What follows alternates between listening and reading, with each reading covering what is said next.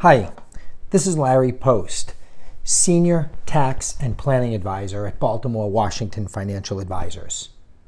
As I come across frequently asked questions and ideas that are passing by people's desks, both online and in discussions, I wanted to update our clients and prospects with some recent ideas that people have had questions on, that being the 2020 stimulus payments that people received between April and May and today. The CARES Act, or officially known as the Coronavirus Aid, Relief, and Economic Security Act, was a $2 trillion act passed by Congress and the President in the spring of 2020 to help those businesses and individuals that were impacted by the coronavirus. Part of that package was an advance payment to individuals of $1,200 per person.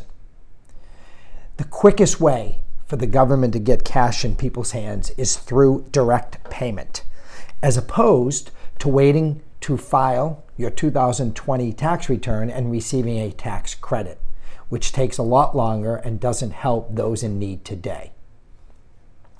The $1,200 payments to individuals, or $2,400 to married couples, were paid based on your 2018 or 2019 tax return income. If you had filed 19, that was used. If you hadn't filed your 2019 return, they used 2018 adjusted gross income.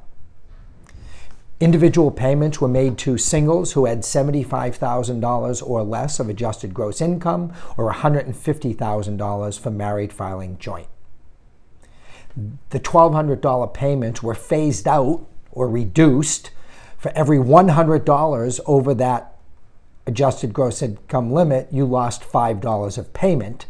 So by the time a single individual hit $99,000 of adjusted gross income, or a married filing joint couple hit $198,000 of adjusted gross income, you no longer received a credit. Again, understand that this was based on 2018 or 2019 income. The actual credit will be based on 2020 income. The payment is not taxable income in 2020. It is actually a credit on your 2020 tax return. Again, it will be reconciled when you file your 2020 tax return in the spring of 2021. If you received less than the $1,200 payment, or received nothing, but are entitled to a credit based on your 2020 adjusted gross income, you will receive the additional credit on your tax return.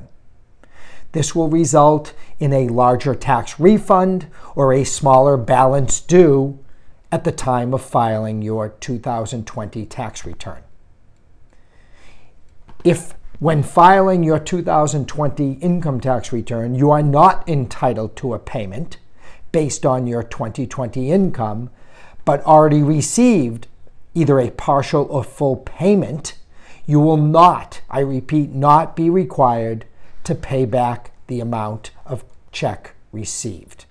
Again, you will not have to pay back any credit you received if, based on 2020 income, you are not entitled. There is talk about a second stimulus payment. We don't know for sure, but it could act in the same way and be an additional 2020 credit reconciled on your 2021 filing.